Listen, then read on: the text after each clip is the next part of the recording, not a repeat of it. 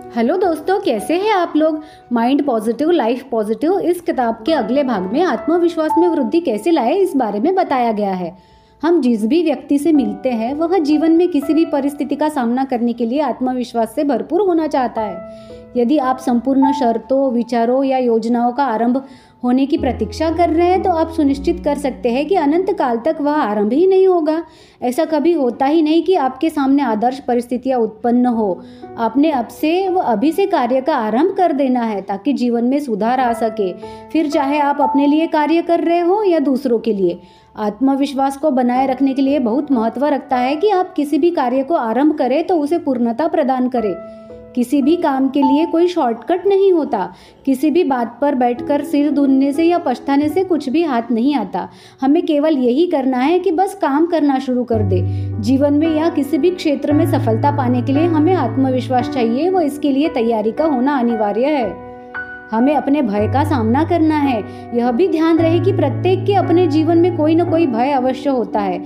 यह भी याद रखिए कि किसी भी कार्य की असफलता हमें जान से नहीं मार देगी। हमें स्वयं भी अपना भय पर काबू पाना होगा। हमें अपनी असफलता का आकलन करते हुए आत्मविश्लेषण करना चाहिए। हमारा प्रयास यही हो कि प्रत्येक परिस्थिति में कुछ सीखे। जीवन एक कठोर शिक्षक है। यह अनुभव पहले तथा सबक बाद में देता है। हमें दूसरे लोगों की भूलों व असफलताओं से भी सबक लेना चाहिए।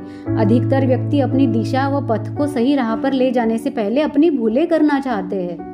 यदि आत्मविश्वास में वृद्धि करनी है तो अपनी क्षमता को पहचान कर प्रयोग में लाए। हमने दूसरों से क्या कहा, इसकी बजाय यह बात अधिक महत्व रखती है कि कैसे कहा। इन्हीं विषमताओं से पता चलता है कि हमारे आत्मविश्वास का स्तर क्या है। हमारे शारीरिक हाव भाव दर्शाते हैं कि हम सामने वाले से प्रसन्न या असंतुष्ट है या उनसे बात नहीं करना चाहते। तीखी नज़र, ढीलेपन से हाथ मिलाना व बात करते समय जेबों में हाथ रखना जैसी मुद्राएँ काफ़ी हद तक हमारी मनस्थिति प्रकट कर देती है। हमें सामने वाले की ओर देखते हुए बात करनी चाहिए ताकि उसे लगे कि हम उसमें पूरी रुचि ले रहे हैं। उस समय हमें ज़मीन पर या यहाँ वहाँ नहीं ताकना चाहिए। दूसरों को देखते समय हमारे चेहरे पर आत्मविश्वास की दमक होनी चाहिए। हमें तनकर खड़े होना चाहिए। शरीर आवश्यकता से अधिक तना या एक और ढलका हुआ ना हो। आत्मविश्वास से भरपूर व्यक्ति प्रसन्न रहता है। उसके चेहरे पर एक भली मुस्कान बनी रहती है। यही मुस्कान दूसरों को लुभाती है। यह आवश्यक नहीं कि आप हमेशा खिलखिलाए, किंतु आपकी मुस्कान शत्रु की भी कड़वाहट दूर कर सकती है। इसके प्रयोग में उदारता दर्शाए। मुस्कान दूसरों पर अच्छा प्रभाव डालती है। मेरा तो यही मानना है कि गंभीरता से भरी दृष्टि दोनों पक्षों के बीच एक अनजानी सी दूरी ला देती है। आत्मविश्वास को विकसित करने का प्रत्येक चरण सजग व सचेत होना चाहिए। आपको पता हो कि आप क्या क्या व क्यों कर रहे हैं। हमेशा सजग व शांत रहे। यदि मन व वाणी की स्पष्टता विकसित कर पाए तो अपनी संवेदनशीलता व बुद्धिमत्ता से सब पर एक अच्छा प्रभाव छोड़ सकेंगे। सिर उठाकर दुनिया का सामना करें। हमेशा याद रखें कि लक्ष्यों की पूर्णता आत्मविश्वास को दृढ़ बनाने का एकमात्र उपाय है। यह तभी संभव है जब आप ठोस कदम उठाए। भय का सामना करके ही उससे मुक्ति पा सकते हैं। यह भी विश्लेषण करें कि यदि आपके स्थान पर कोई दूसरा व्यक्ति होता है तो वह उन परिस्थितियों का सामना किस प्रकार करता? स्वयं से एक सच्चे मित्र की तरह पेश आए। वह अपने ऊपर सकारात्मक रूप से केंद्रित रहे।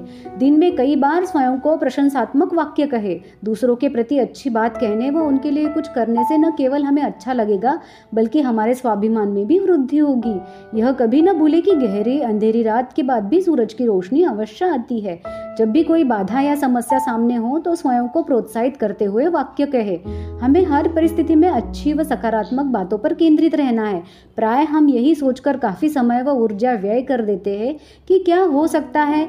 फिर चाहे हमारा उस स्थिति पर कोई नियंत्रण हो या ना हो, ऊर्जा नष्ट करने की बजाय उन बातों पर ध्यान देना चाहिए जो हमारे वश में है। समस्या सामने आते ही उसका हल तलाशे। किसी ने सच ही कहा है, जो व्यक्ति ज़रूरत से ज़्यादा पहले दुखी होता है, वह ज़रूरत से ज़्यादा होता है।